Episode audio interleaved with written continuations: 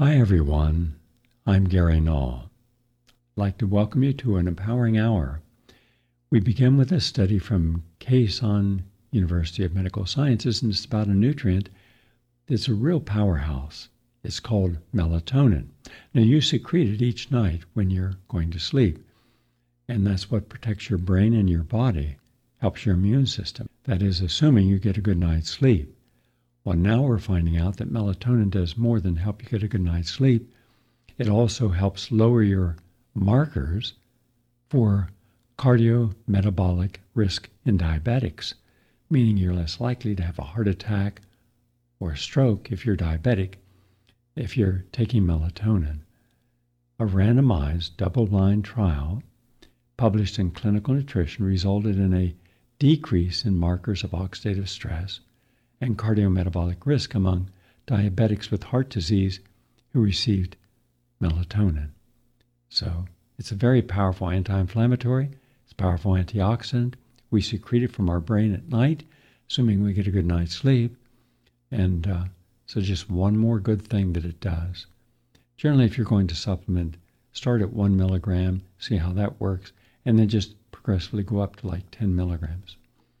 Now, for those of you who've gotten into power walking, great, because the University of California at San Francisco and Harvard School of Public Health have shown that brisk walking, power walking, can help men with prostate cancer. Yeah. The benefits of walking are numerous, with the activity helping to extend our life, reduce stroke, prevent heart attacks, and improve overall wellness. In addition, a joint study conducted by the University of California at San Francisco and Harvard Medical School or Harvard School of Public Health reports a connection between brisk walking, that's your power walking, and a lower risk of prostate cancer advancement. So they had 1,400 men in this study, and uh, so very important. Let's get out, let's exercise, let's make sure that we're doing, I would say, ideally two miles to three miles a day as quickly as you can. And that will help you, especially with prostate cancer. And our final study today comes from Rutgers University. Abdominal fat can impact brain health and cognition in high atherosclerosis risk individuals. What do I mean? The impact of abdominal fat on brain health and cognition is generally more pronounced in middle aged and at, with men in particular who are high risk of Alzheimer's disease, as opposed to women. In middle aged individuals with a family history of Alzheimer's disease, the amount of fat in your belly and the abdominal organs, pancreas, liver, belly fat, is related to the brain volume and cognitive functions according to a study published in the Journal of Obesity. The research conducted on 204 healthy middle aged Alzheimer's dementia offspring, they didn't have it, but their parents did, investigated fat deposits in the pancreas, liver, and abdomen and measured the MRI. And, quote, the middle aged males at high Alzheimer's disease risk, but not females, if they had high pancreatic fat, it was associated with lower cognition and brain volumes. So, what does this mean? Let's go back to something I've been saying for decades.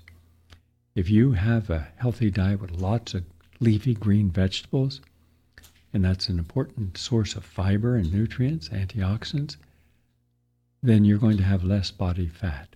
If you exercise, if you're not eating refined, processed, denatured food, you're not going to have high body mass index, meaning your organs and your abdomen are not going to be loaded with fat. That helps prevent Alzheimer's and those who've had Alzheimer's in their family. That's the latest on health and nutrition. We're going to take a break and come right back as I'm interested in your calls at 888 874 4888. Please stay with us. Welcome back, everyone. I'm Gary Null. We've been spending some Fridays recently hearing from you you have an opportunity to call in and share your thoughts on any topic. 888 874 4888. But because most people listen to this program by downloading it, during the evening, you won't have a chance to call in. So you call or you email Luann with your questions or comments, and then she'll be on in case there are no calls to address that. Today I'm going to play an interesting clip before we get there. Really interesting. Now, I interviewed this gentleman on several occasions. I'm going to play it now. He's been deceased for about, I think, 10 or more years. His name is John Judge. And he did some research, lots of research. Now, you can accept that he's correct or incorrect, that he has something other than an interesting hypothesis, or that uh, maybe he found something no one else was looking for. I'm going to play this clip. It's about the attempted assassination on Ronald Reagan. Now, again, just like the Kennedy assassination, who has written the definitive book? No one. Why are we still classifying files from that time? But we are. What do they fear the public knowing? And to my knowledge, there was no one doing what John Judge did. Again, I am not confirming that he is accurate. Merely saying it's interesting what he has uncovered. Accept or reject it. That's on you. Now to the clip. And at first, Haig was going to head up the crisis management team, but then at the last minute, about three days before the shooting, Bush was put in to head the crisis management team, and the press couldn't quite figure out what it was, and they were chasing him around saying, What's a crisis, and what's crisis management, and what's this all got to do with? And what it has to do with, of course, is transfer of power and control uh, in uh, either natural or created crises in the White House uh, and, uh, and at the level of the presidency. So they asked Bush three days before the shooting, how would you define a crisis? And Bush says, the president will know it when he sees it. Flat on his back, I suppose, was the scenario. Um, and I think he did see it coming out of that uh, Hilton there in Washington, and I did extensive work on the uh, ballistics. None of Hinckley's bullets uh, hit Mr. Reagan. Uh, Hinckley had six bullets in the gun. Uh, one hit Delahanty, a cop, and threw him to the ground by nicking him on his, grazing his shoulder and neck. Another went into uh, the groin of the agent McCarthy. A 160 pound man lifted him up and threw him back to the other end of the limousine. Uh, another bullet, the initial bullet fired by Hinckley, uh, hit Mr. Brady in the head knocked him to the ground, did considerable brain damage. And one bullet nicked the windshield of the limousine. One bullet went into the Universal office building across the street. And one bullet went into the trunk of the car. And you can see when you look at the photos closely a very clear hole, not a ricochet or a scar mark, but a hole going into the car, penetrating the, the outer metal wall. The bullet that hit Reagan hit him by all counts at an early point. When, when the limousine pulled up uh, to deliver him to his talk, um, it pulled up at the door where he was to go in. I suppose if you rented a limousine, you'd expect it to come to your door, not two doors down the block. If you're the President of the United States, they will move it six inches to make it sure it lines up with the door. Uh, they were following standard security procedure when he got there. The limousine stopped, the door opened. The Secret Service got out on both sides and formed a human wall. And then Reagan gets out and walks through that wall a couple of seconds into the door of the VIP entrance and through some non public halls and up an elevator and out on the stage. It comes back by the same route in order to beat the crowd out. This was specifically designed there at the Hilton for that purpose, this route. But when he comes out, the limousine inexplicably is about 40 feet down the curb, nowhere near the door. Uh, so he has to walk out into the open. When the president walks in the open, the Secret Service are supposed to stand on either side and to the front and back, as well as other points, but at least a protective diamond. The Secret Service file out all to his right. A line of ducks. They told him that morning, no security problem, Mr. President, you needn't wear your vest. He raised his hand to wave. Someone called Mr. President, raised his hand to wave, and at that point he's hit. You can tell he's hit. In the Kennedy assassination, because the missile went into his lung, the lung begins to collapse, the air is blown out, and the cheeks expand. And you get a grimace on the face. His, uh, his shoulder slumps a little bit. He's clearly in pain. Um, and all of the magazines, Time magazine, go back to that point, show Reagan is hit. He's up like this. But that point is at almost the same second that Hinckley's first bullet is fired and hits Brady in the head. And realizing that Reagan is not dead, Secret Service Agent Parr begins to push him into the car in front of him. And he's Reagan's already in the car, and Parr about a third of the way into the car when Hink- Hinckley's last shot is fired.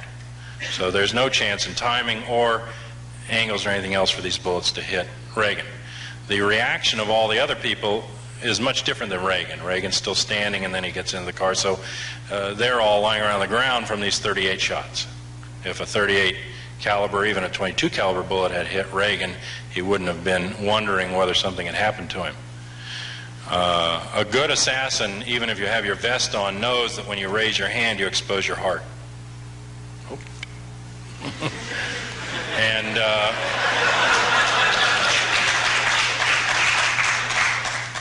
and the uh, the situation was that up top of the retaining wall on the area that I call the bushy knoll.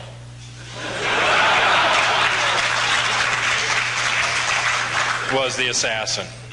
And he was firing not a 38 or a 22, but a very, very specific weapon developed by the intelligence agencies, which is a uh, CO2 propelled flechette. These are little razor edged or sharp discs, or they have them, earlier versions were like little tube rockets, about a half an inch long, very thin with stabilizing fins. Then they got into these, these little discs that are razor edged and delta shaped or airline shaped so that they and this thing makes no noise. It's just a little puff of CO2 gas, and it can be fired with accuracy up, up to an amazing distance. Um, some of the guns that incorporated this early technology were revealed by Senator Church during the CIA assassination studies in Congress, and they had a looked like a German Luger with a rifle scope on it that would fire these things accurately with the scope to the length of a football field. So there's no problem with aiming them or getting them to do the job. Uh, and I have to assume that that Luger was the expendable technology and they got better, or they wouldn't show it to us on TV. And they could shoot you from a satellite. They don't have to worry about a gun barrel.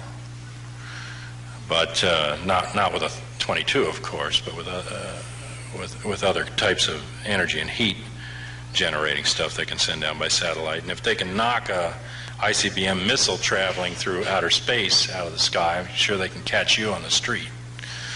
Um, so once they get Star Wars in place, the cities are the first target, I think. They can start firestorms and other things. But this guy made such a little wound with this with this uh, disc. They often uh, contain poison and might have in Reagan's case that later led to the cancer, but also can just be used. I think the idea was to penetrate the heart, but it deflected on the seventh rib and went into the lung and missed the aorta by about a quarter of an inch. Uh, they couldn't find the bullet. The nurses couldn't find a bullet wound. Now, this is GWU Hospital emergency room in D.C. Uh, they've seen bullet wounds, believe me. They didn't know what was wrong. They thought he was having a heart attack. Finally, when they got all his clothes cut off, the nurse saw what she described, and I read the medical uh, magazines about this, and she said it was a little razor slit about an inch long with some black blood coming out of it, a little line of blood. And then she thought, well, you know, maybe he's been hit with something. But that isn't what a 22 or a 38 hole would look like. Uh, and then they went in and they couldn't find it, and they almost closed him up. They did three different x rays to find the bullet. And then the doctor, the last time, just before closing, got the thing in his hand and his lung tissue and pulled it out. And he described it in the medical magazine as round uh, flat as a dime, as round as a dime, about that size, and flat, razor edged. And then he hands it to the FBI that's waiting patiently. and it goes the way of all good bullets uh, back into the history bin. So uh, we don't hear about that bullet anymore. We hear about these uh, 22 exploding shells and ricochet, ricochet shot that must have hit the back of the car and gone between the door uh, of the car and gotten into Reagan on his way in. Because otherwise, how do you explain the wound described by Dr. Uh, O'Donnell that night at the press conference as a 45 degree downward back to front, left to right wound? when I, you have Reagan here and Hinckley down about where you are. How are you going to get me from back there? Uh, you know, it just didn't fit. So then you got to bend Reagan over like this, have the bullet ricochet, and come back in from the other side of the car or something. I mean, you know, it was almost as impossible as the magic bullet in the Kennedy assassination. But these are minor details when you're killing a president. Uh, they did not expect him to survive. They got into the car without even police escort and they yelled, Rawhide is okay. Rawhide being his code name at the time. Rawhide is okay. You know, oops, gig's up. So, next plan B. And Brady at that point is lying on the ground bleeding. Uh, and there is an early report that Brady is dead. Then there's a report that Reagan is shot, then that Brady's shot or not shot or not dead, or Reagan's not dead or Reagan's dead. And it went back and forth like that for a while. The press couldn't seem to get it straight.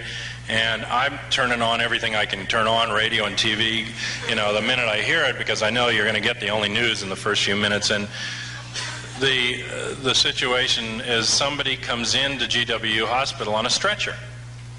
Secret Service all around and they come in a few minutes before and they clear out the emergency room uh, and they bring this guy through on a stretcher. So everybody assumes it's Reagan, he's hit, maybe he's dead, and he's going into surgery. Uh, but in fact, having looked at the case very closely, I now realize that that was Brady. Brady beat Reagan to the hospital. Brady, who took three more minutes to even get an ambulance near him, got to GW before Reagan did. And then in the book that McCarthy writes about protecting the president um, that day, he says that they got in the car and they said uh, they were going to take him to the hosp- nearest hospital, which you got to do. And so they went up T Street to Connecticut and they said into the thing, We're going right. We're going to, and then he says another code word, doesn't put it in here, but he says it means the White House. And uh, if you go right, on Connecticut Avenue at T Street in Washington, D.C., you're heading north, away from the White House, and up to another place in Maryland uh, where the body of John Kennedy got taken called Bethesda Naval Hospital, so that the United States Navy intelligence can finish the job on Mr. Reagan. In fact, Secret Service agents argued with hospital staff at GW all night until 6 in the morning. They finally gave up trying to move him up to Bethesda. They wanted to do the killing and the autopsy up there where they could control it. They didn't want him down in a public hospital. But a huge fight broke out between the Reagan loyalists and the Bush loyalists in the Situation Room in that hour at the command and control module, which is the communication module in the White House for all the nuclear and crisis commands, sat Helene von Damm, Reagan's appointments secretary and Otto von Bolschwing's employee. And the fight ensued to the point that a deal was made to let Reagan live as long as he got out of the way. Haig emerged, shaken, Bush's man, and said, Gentlemen, I am in charge here until the vice president returns. Bush was flying out in Dallas on uh, Air Force One, and so the transition of power, I believe, happened at that point. Hinckley was an easy enough patsy to set up and blame the murder on. Uh, Reagan managed to survive, but then from then on, basically went out to Camp David, watched old movies with Nancy, uh, waved at the press, you know, oh, I'm the president, I want to see my boots, and uh, and Bush ran the White House. Okay. Before we invite anyone on who has a controversial topic, we have to independently validate their information. And uh, I don't like starting with a conspiracy theory. I like starting with conspiracy facts. Um, so here's the question Is he accurate? You've seen not a single thing about this anywhere. And yet he wrote a lot of articles, I believe a book. So maybe one of our citizen journalists will see whether or not this is correct or incorrect. All right? And when you find out, let me know. On the topics we discussed, everything that he shared, and it's in our archives, was accurate, but not on this issue. Now I'm going to play a real short clips. These are a minute, minute and a half long, but it's a full spe- a full spectrum of some of the issues we're facing with today. I'll give you an example. Josh Hawley is one of about 10 legislators that I'm aware of who has not uh, shunned the spotlight when it comes to confronting authority figures. And his argument here is this the person who was handling um, social distancing during COVID, and you could get fined or even arrested, didn't have a problem when they were promoting a demonstration and thousands of people were there shoulder to shoulder and without masks. That was okay. But when a, a religious group, I think it was Catholic group, wanted to have uh, a meeting outside where they would wear masks and socially distance, that was a crime. So they were gone after. But all the other people demonstrating in America, they weren't. Hmm. Here's the person that was defending this action and how Josh Hawley handled it before an under oath committee hearing. Why did you argue that religious services, religious people pose a greater risk of infection than people gathered to, to argue for defunding the police? The policies restricted all types of activity in the district. All types of activity in the district? Yes, Senator. Did it restrict mass protests in the district? I don't believe it said anything one way or another. Of course it didn't, because it didn't accept mass protests. If you want to come and protest and defund the police, if you want to support that, that's fine. You can gather in mass, person to person, close up, thousands of people. That's okay. You know the facts. You were a good lawyer. Why'd you lose?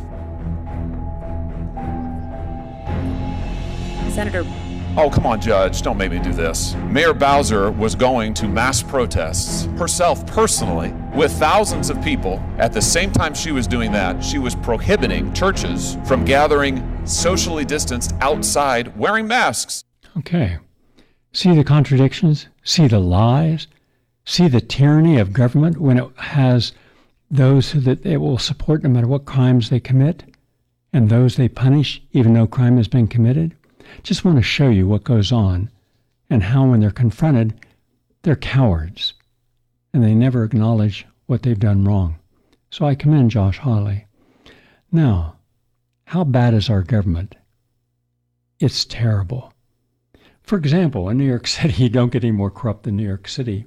I would dare say you would have to go to one of the uh, to Ukraine to find any state that is more corrupt, local politicians more corrupt, governors more corrupt.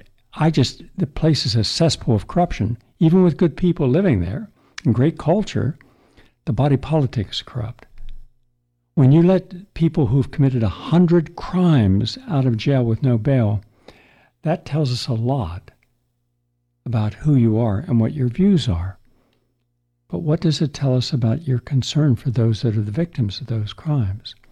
Who before the city council or the mayor or the governor has gone to the thousands of small businesses that had their life savings wiped out, not just because of COVID, but also because of shoplifting, where they can't even stop a person. They can't stop the cart they're stealing stuff from.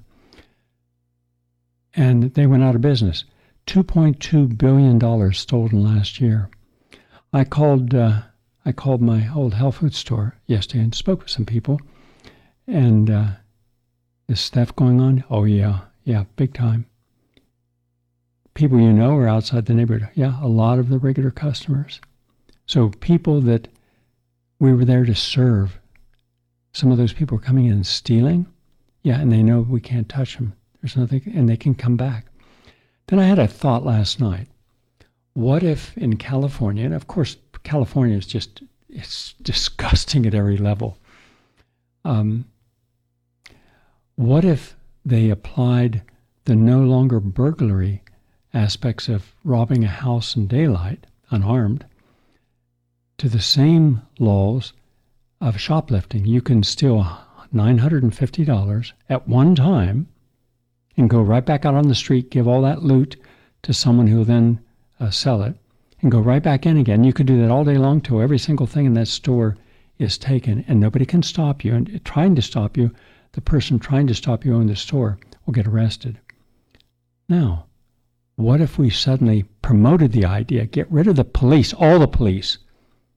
Yeah, and there'd be people, my God, that that would be like a, some real stimulus to them. They'd love that.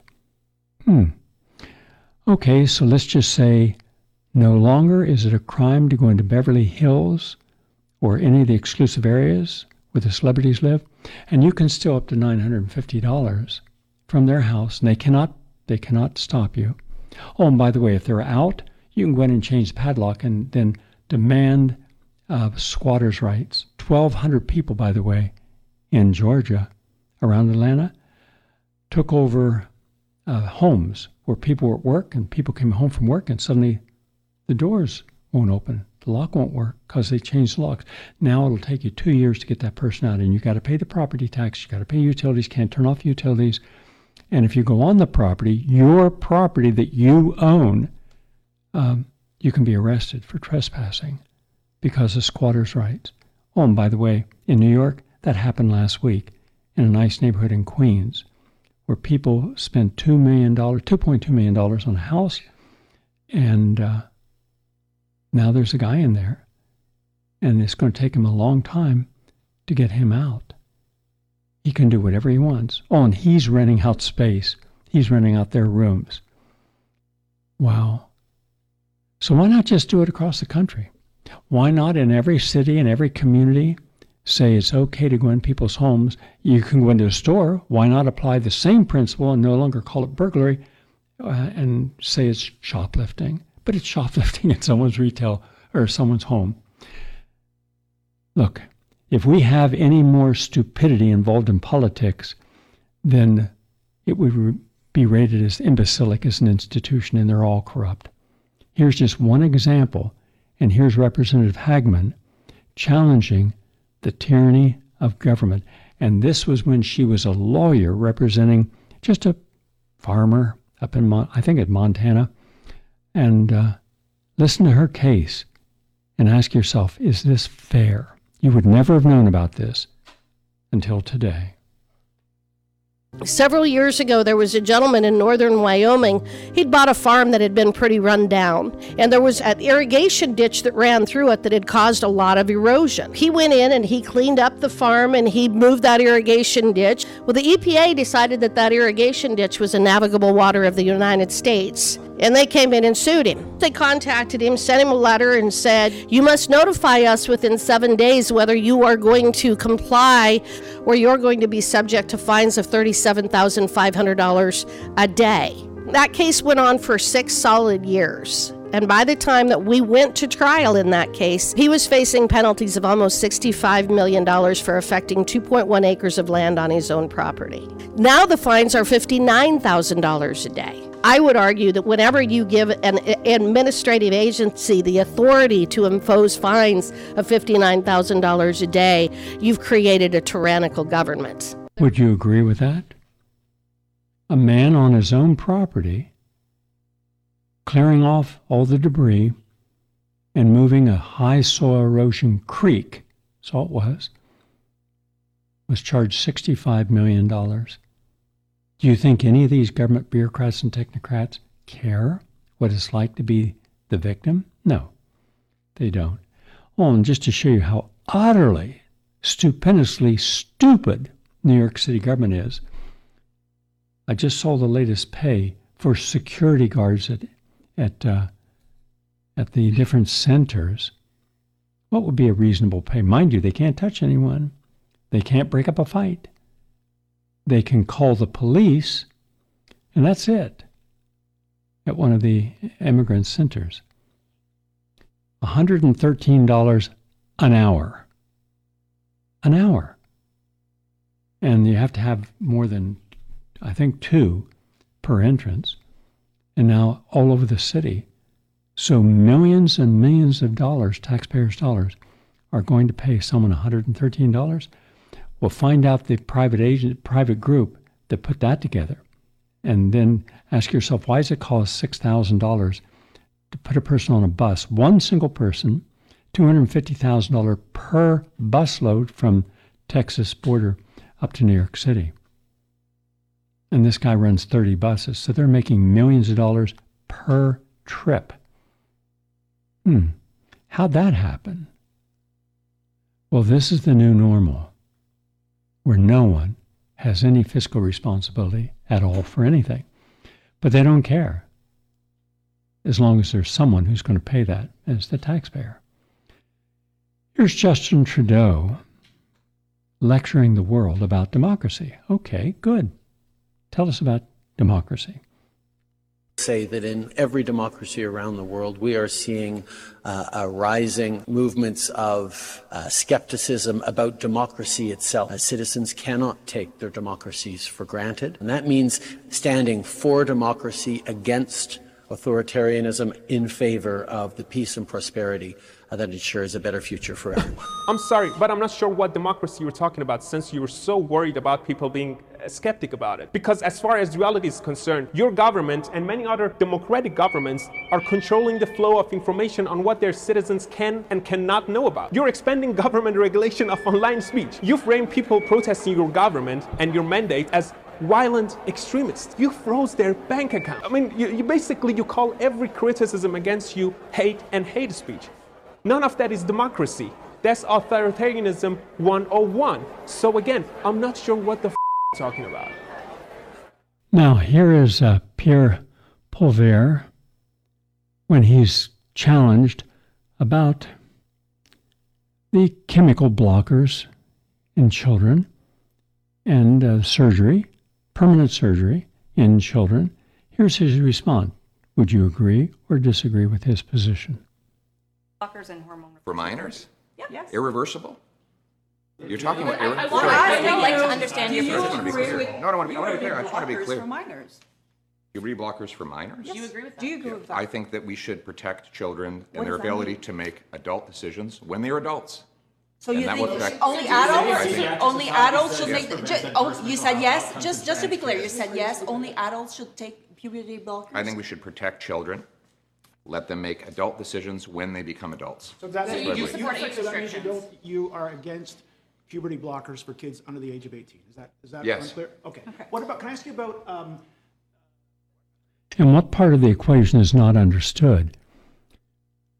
Would you like to go up and see how many videos exist of people who made decisions to have their breasts removed or genitals removed as a young kid with compliant, greedy doctors and hospitals, and then as a part of a political and ideological movement, and then later regretted it? how many have committed suicide?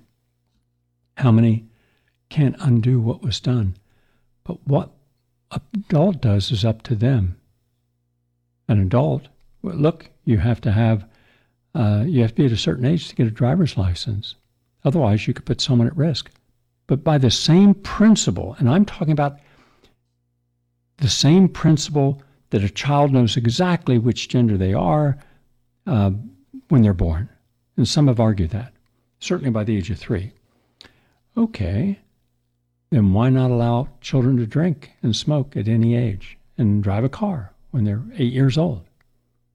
Why not? Why not eliminate anything that we assume that only a mature person that re- has reached adulthood should have the right to do? Because now you're talking about something that they can't undo. And when you're an adult, make a choice, it's your choice. Hopefully, it's the right choice and you can enjoy it and live with it. I support that. What you do as an adult's your business. But children? So this isn't a caring for the children. And we should understand that. And finally, here's a legislator who decided he isn't playing your game about pronouns. Let's hear what he has to say before his entire uh, entire group of legislators. I'm not adopting your language. I'm not respecting your preferences because you, you don't own reality. You don't own grammar. You don't own definitions. You don't get to tell me. You don't, you, you don't have, you're not important enough to provide me with an instruction manual on how to talk to you. Are you kidding? How important do you have to think you are? To list at the bottom of your emails, and yeah, I see you laughing about it. It's hilarious, isn't it? But what are the consequences for not abiding by it? What would happen in this chamber if I were to address Representative Finke? Need I continue? What would the consequences be? Point of order, Madam Speaker. Exactly. Thank you. And I refuse. to. Okay. You can agree or disagree, but we're just putting the information up there to get us to think and respond. Our talkback number is 888 874 4888. I'd like to hear from you now. So we're going to take a quick break and come back, and we'll go for the rest of the program with your calls or Luann's in studio with people who've written her and have something to say, and we'll hear what it is. Back in a moment.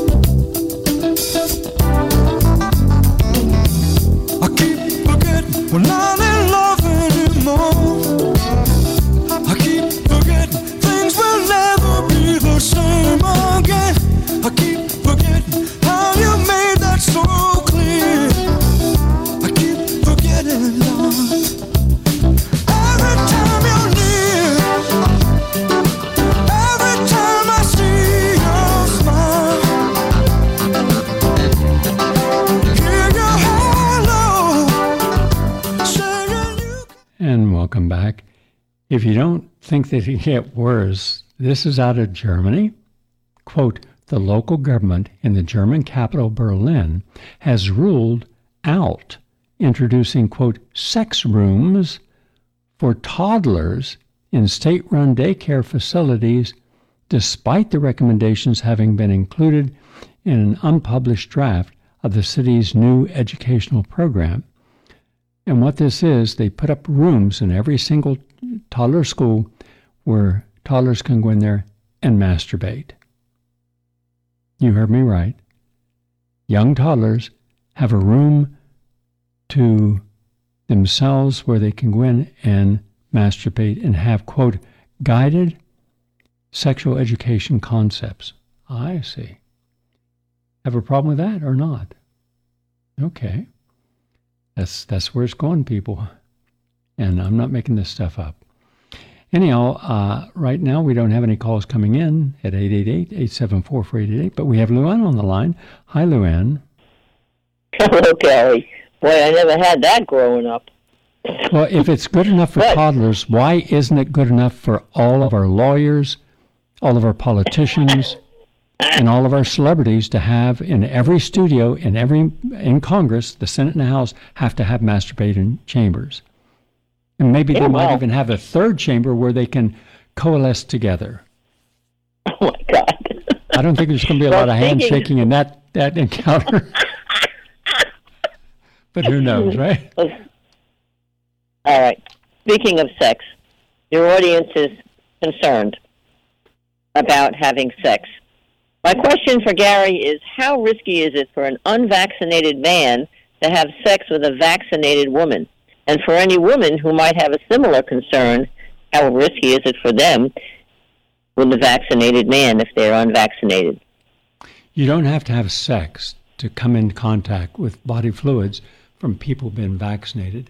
And what we've seen and what the scientific literature absolutely overwhelmingly has confirmed is that you can transmit even asymptomatic transfer, transfer of the vac- uh, the vaccine byproducts and the COVID virus itself through close proximity, even getting someone to breathe in your vicinity. That's how most transmissions occur. Most transmissions do not occur through sex.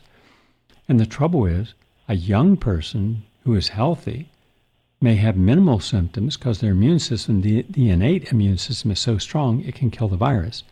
And frequently they don't have any symptoms at all. But the older you get, let's say over the age of 30, yes.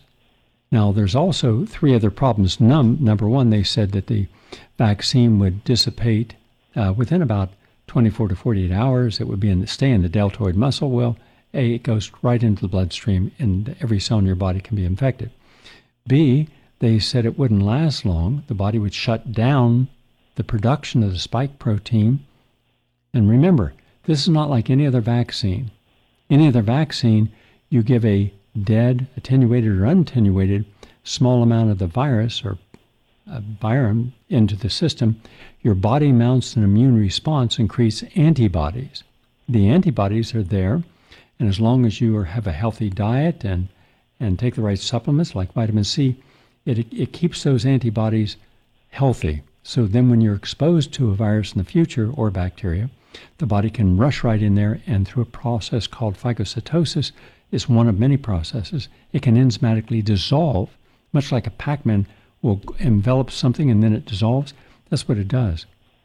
This is not a vaccine in any legitimate sense. This is a biological, genetically engineered infusion, which then is telling the cell, a healthy cell, produce spike protein. And unfortunately, they thought that it would stop, but it doesn't. And there are people who are producing the spike protein 24 7 months and months later. Now, I haven't seen any recent studies, but I'm willing to guess that, that it might be over a year, and who knows how much longer. What do you think a person who has already an autoimmune disease, what do you think is going to happen to their internal organs when their immune system is on high alert 24 7? It's going to collapse. So now we're seeing all this happening. So when you um, when you have sex and any form of intimacy, you really risk that. And because we don't have any definite, it's a safe time now. How do you know it's a safe time? Unless you had a whole biochemical profile right then and there to tell us whether or not you have any of that virus floating in your system, in your saliva, in your body fluids, then you're at risk. So I would say no way. Instead, find one of those adult rooms, go masturbate. Oh no! no one has caught. Uh, no one has caught the virus from that. I left Next- myself next- wide open to that one. You did. You did. That was too easy to win. Okay. I've got another email here from uh, Linda, and she said, I watched one of your DVDs called I'm Not Finished Yet. And at the end of it, I cried. I'm 71, and I haven't done anything unique or different for over 50 years. I realize that I'm tied up with anger and judgments and my emotions. I'm skilled at what I do, but I've never really been happy and I've wasted my life. So, how do I start over? I have no friends. I think I know why, but do you have any suggestions? Absolutely. 100 percent going to work. Join a Pacifica board.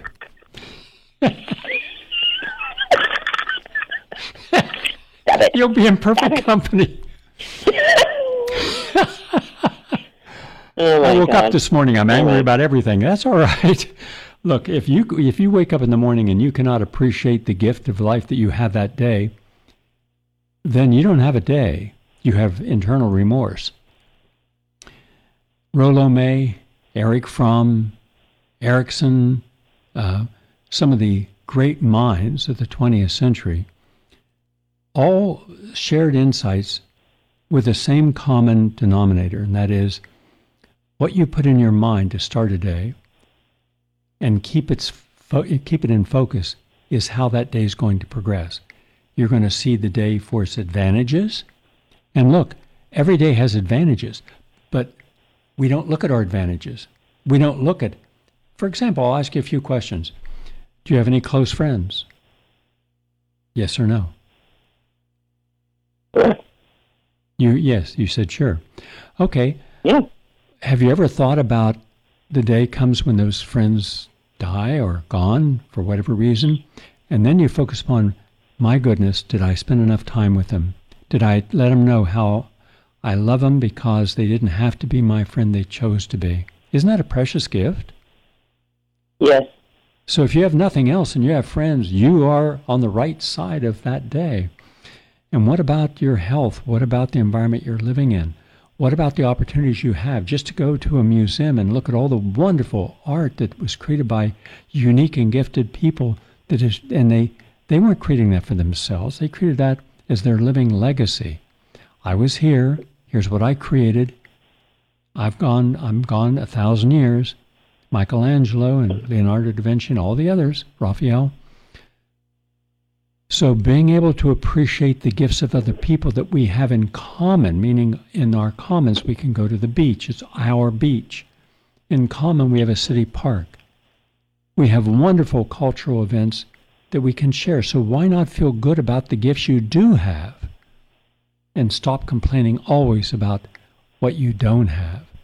Because the people who can only find reasons to justify their martyrdom at the emotional level these are people come to you saying, I need to be filled. You're my codependent enabler. Fill my cup. Okay. And you take some of your energy and time and focus and you fill their cup that day. And you don't see them drinking it. They throw it away. But you said you were hungry. You needed that water. No, I needed you to be codependent with me and so that I have a reason to feel I'm a victim. So when you're in the presence of those people, understand you're not in the presence of a living consciousness who has true values of choice. Their choice was made through the epigenetic conditioning from early life experiences, and that's who they believe they are. You are not your dysfunction. You are not your anger. You're not your, you're not your biases and prejudices. That's a manifestation of those who had more control over your thoughts and beliefs than you did over your own.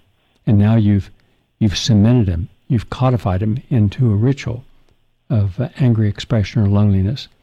And if you're really lonely, okay, what are you doing to meet other people so you don't have to be lonely? You can share commonalities, lots of ways of doing that. Or you can make your loneliness a justification for your emotional clutter. And what causes clutter at the emotional level before it even becomes physical? A fear of loss. And what happens when we have a fear of loss of our job, of our loved ones, of our health? We engage in irrational behavior. And how, how do we end up with irrational behavior? Because irrational behavior gives us some quick response. We react, we don't reason. And therefore, all of our choices when we're coming from fear, insecurity, uncertainty is a biased choice. And therefore, there is no ethic nor morality in the choices we make. There is no self control, only impulsivity.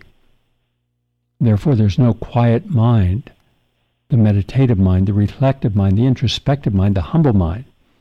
In fact, we frequently mock those qualities because they're not reactive.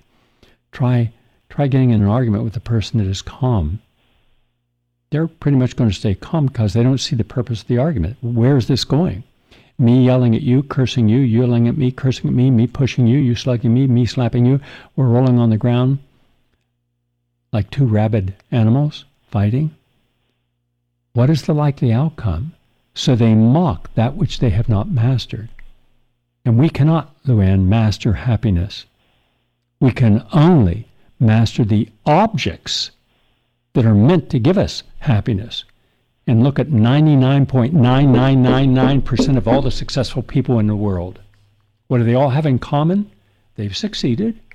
They've got celebrity status or money or yachts or homes or mink coats or whatever they feel they need, jewelry. And they don't have any happiness at all. They pretend to be happy. Well, I've happened to counsel of the almost 70,000 people I've counseled one on one. I've counseled over 3,000 very successful, wealthy people, billionaires, members of royal family. And I can tell you there's no happiness there. Their whole life is a constant, nonstop pursuit of objects that person. I need that person in my life, that man, that woman, that whatever. If only I had that, then I would be happy.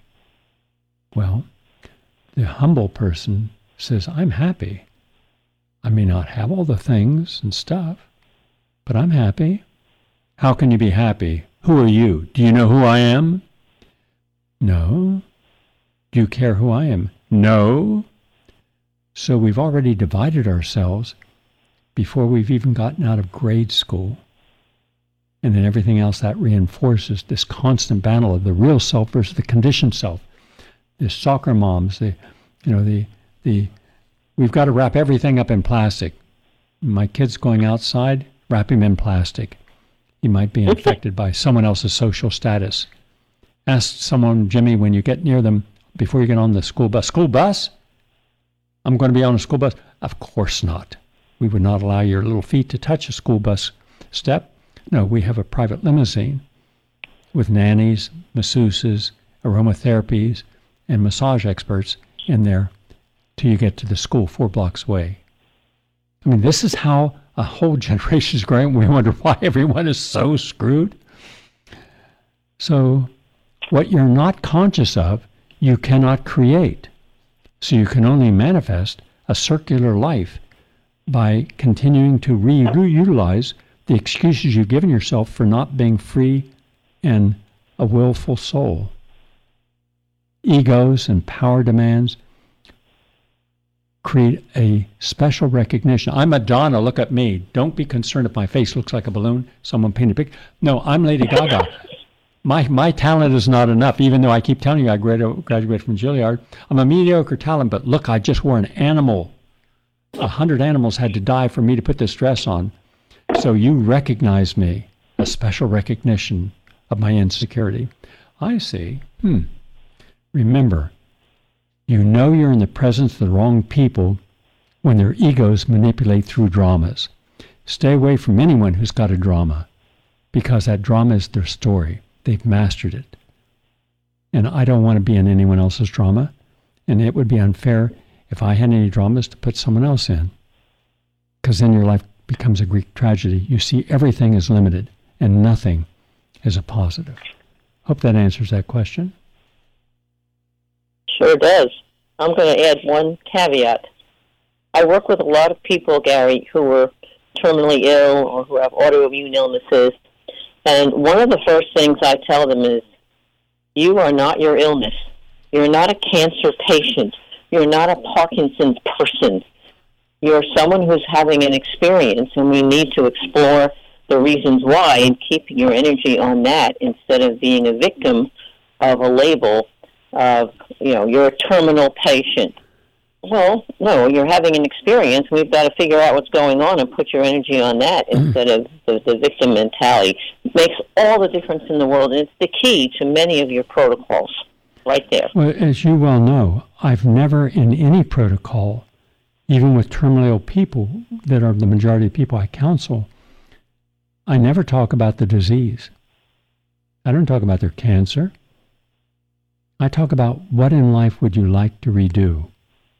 And then start a new journey, repurpose your life without the drama, without the fear of loss, without the end of things, but rather the beginning of things, something they have power over. And that's why we've been so successful. Let's say hello to, is it uh, Kaito from Queens? Hello. How are you? Good. Hello. Your okay, turn. We got it. We're gonna we're gonna say goodbye to WBAI, but we're continuing at the top of the hour at prn.live. Your turn. Please share your thoughts. Uh, okay, now I heard you mention on the radio that the FBI is not being held responsible. Now there's a court case called Socialist Workers Party versus the Attorney General that I mentioned on WBA, WBAI uh, that law enforcement make people homeless and get people fired from their jobs. Uh, you know, and they paid the price, like two hundred sixty-four thousand dollars in in damages, and then after that, the radio station has shut down. WBI has shut down. So uh, hold, hold, so hold on, we're on WBI right now. I know, but they came back up. Like if you Google WBI shut down, it it shows you that they that that it was shut down after they had mentioned the court case on the radio. That was like 2019. It was called. Um, there's a show Yeah, called Law yeah, and that, Disorder. that had that had nothing to do with the FBI or police. That had to do with a dispute between individuals who believed, and they have a right to their belief, that the station was not being run correctly, and they believed that it the information should come through. And I believe during that shutdown, the information was piped in from KPFA in Berkeley, and uh, and that's what that stemmed from. Now, if the Pacifica Foundation finds that they cannot continue to support BAI or any of the other uh, four remaining stations because the shrinkage of its audience and uh, and the loss of motivation, meaning there's just too few people calling in and making premiums, and then again there's has to be a coordinated effort to make sure those premiums get out in a timely manner and the, all the stations are suffering. So, will the station, this station or one of the others, be sacrificed? I would guess yes. Now, no one on that station, none of the listeners, nor any of the hosts, over 150 plus hosts per station, want that to happen, even those who volunteer their time. And I certainly don't want to see WBI closed down, but all the stations are hurting. Now, why? I don't have time to go into, but it didn't happen now. It happened over 24 years ago. And the legacy of that coup is still being felt today. But that was not about the FBI and it was not about local police. But do I believe that the FBI has not been held accountable? You bet. Do I believe that uh, that they have had a long and sordid history of committing crimes against humanity? Well, don't take my word for it. Go to the church hearings in 1974 and ask yourself: Did we find out that there was a secret, uh, secret program called Operation COINTELPRO? Yes, and about 20 other different operations. Did they infiltrate every single protest group in the United States, including environmental groups, peaceful groups, peace peace groups who just wanted peace? Yes. Uh, how about uh, the Black Panthers? Yes. Were any were any of the agents held accountable? Yes. No, they weren't. Did one of the agents come up with a plan and then it was implemented, and J. Edgar Hoover was aware of it, of trying to get Martin Luther King to commit suicide? Yes, by making it go public. If he didn't, uh, he didn't abandon his causes. That his wife would be told, Coretta Scott King would be told about all of his affairs around the country. Like Gandhi, he was a wise and insightful and courageous person, but he was just a person and flawed, just like Thomas Jefferson and all the others, in various ways and various in different degrees. You can focus upon a person's weaknesses, or you can focus upon have they led us in the right direction, even if they're not the best representatives of it. And the answer is yes.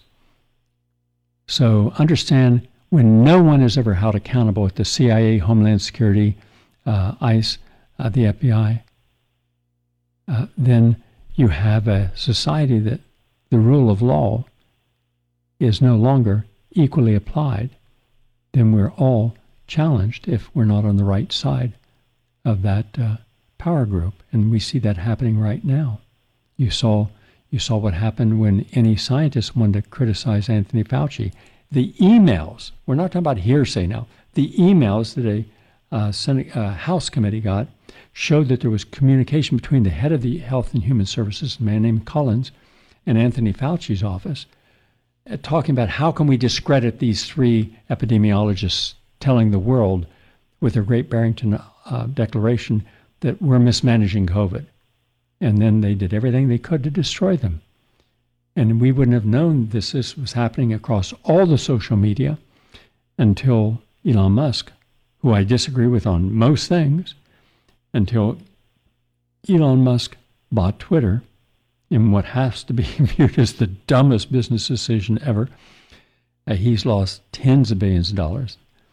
And but at least the good part of that is that he then brought in some top journalists who were not political, and they found that all of the governmental agencies that wanted to could meet with any of the people in social media uh, platforms, Google, Facebook, Twitter, and tell them who to censor and who to promote.